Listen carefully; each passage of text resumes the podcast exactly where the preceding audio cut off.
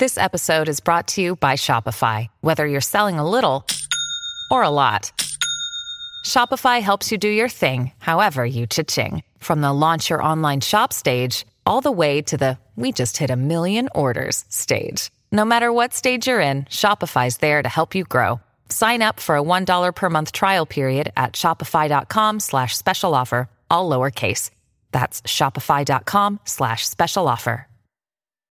Domenica, se siete a Roma, potete venirmi a vedere live alla prima edizione speciale dal vivo di TG Luna. TG Luna live sarà non il TG Luna che faccio io però live perché non avrebbe senso, ma sarò praticamente io che vi racconto la vita dell'ultima grande maschera del teatro dell'arte italiano, Silvio Berlusconi. L'evento è gratuito e sarà da Zalib, la libreria Zalib, il 23 luglio alle 19. Vi aspetto quindi se volete al primo TG Luna live.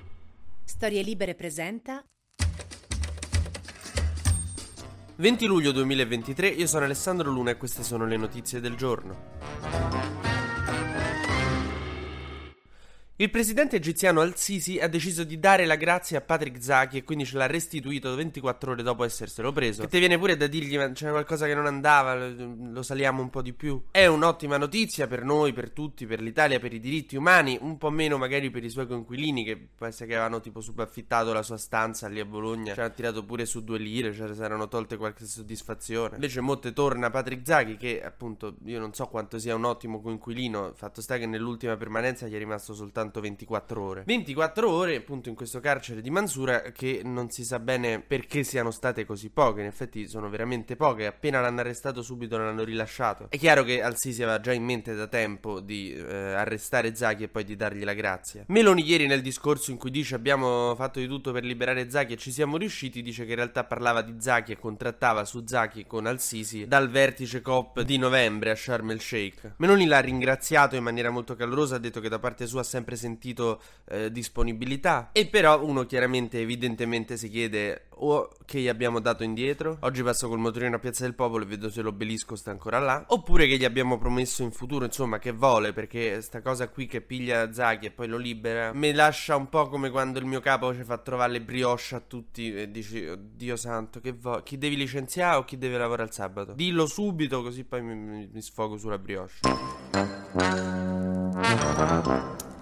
In realtà questa è un'operazione di Al-Sisi che è un po' più ampia, che non riguarda soltanto l'Italia, perché ieri ha liberato insieme a Zaki anche Mohamed El Baker, l'avvocato di Alaa Abdel Fattah, che è un notissimo, evidentemente attivista in Egitto, appunto era stato arrestato il suo avvocato, da, da, tempo le associazioni internazionali chiedevano la liberazione anche di questo avvocato, ieri appunto ha liberato due prigionieri politici per i diritti umani. Sta evidentemente cercando di, mh, mm, insomma, dimostrare un volto nuovo e più buono al mondo, anche se, cioè, non è che se mo oggi Messina Denaro mi chiama e mi dice, oh, sai che io riciclo, cioè, eh, non è che mi, non basterà questo per farmi rivalutare. Più contento di tutti era Tajani, il ministro degli esteri, che mh, mm, insomma non so quanto abbia fatto, quanto insomma chiaramente il ministero degli esteri è una macchina rodatissima che funziona molto bene, però vabbè non, non, non ha fatto casini. Mo oggi ha annunciato Meloni Zaghi ritornerà in Italia e questa è una notizia molto bella, io spero che facciano una foto insieme perché mo è bellissimo che la destra si, si, si, si inorgoglisce tantissimo quando può liberare un italiano ingiustamente detenuto, no? Tipo i Marò, vi ricordate quanto ci marciarono sui Marò? E mi fa ridere che i, i Marò della Meloni sono Patrizzacchi che è letteralmente tipo sembra la caricatura della zecca comunista di Bologna che farebbe un vignettista di destra. Io spero facciano una foto insieme Meloni e Zaghi perché se li vedete insieme sembrano tipo la madre che è andata a recuperare il figlio nel centro sociale. Sergio Mattarella ha trasmesso alle Camere la riforma della giustizia, ha detto fate questa riforma della giustizia anche se preferirebbe farla fare a uno a caso dei suoi corazzieri, però il governo ha tutto il diritto di farla, soprattutto ora che Meloni ha messo a bada Nordio e gli si è fatta praticamente promettere che non farà più sparate uscite tipo ehi abboniamo il concorso esterno in associazione mafiosa due giorni prima che questa doveva andare a Palermo a celebrare l'anniversario della morte di Paolo Borsellino. Ieri era a Palermo effettivamente, c'era anche Schlein, non si sono incontrate. Sono tipo le due ragazze più popolari del liceo in cortile. Crisi del caldo, ieri sono morti tre operai in 24 ore per il caldo record che c'è in Italia. La ministra del lavoro Calderoni ha convocato oggi un tavolo al ministero perché questa cosa dei tre morti al giorno è inaccettabile e spalmatevi perché fate fare una figuraccia a tutto il paese, per favore. Forse stiamo trovando in Europa il modo per sbloccare la terza rata del PNRR, anche se dovremmo chiaramente rinunciare a delle cose. Siamo in ritardo di 5 mesi perché questa cosa doveva scadere a marzo, però è anche vero che agli italiani non puoi chiedere di rinunciare alle loro tradizioni, specie con un governo di centrodestra.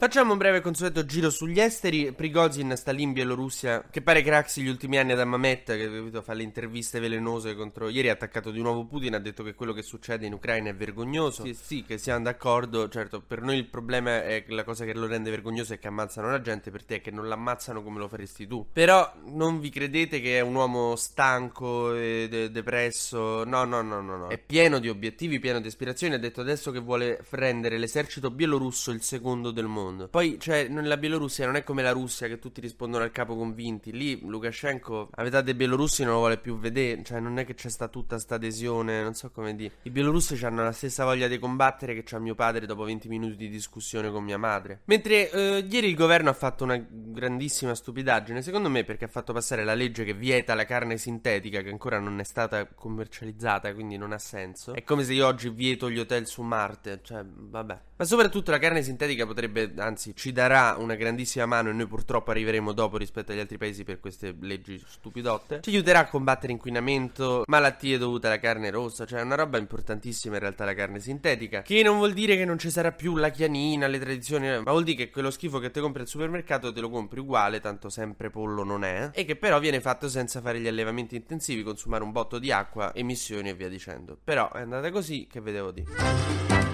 TG Luna torna domani mattina, sempre tra le 12 e le 13, su storielibere.fm.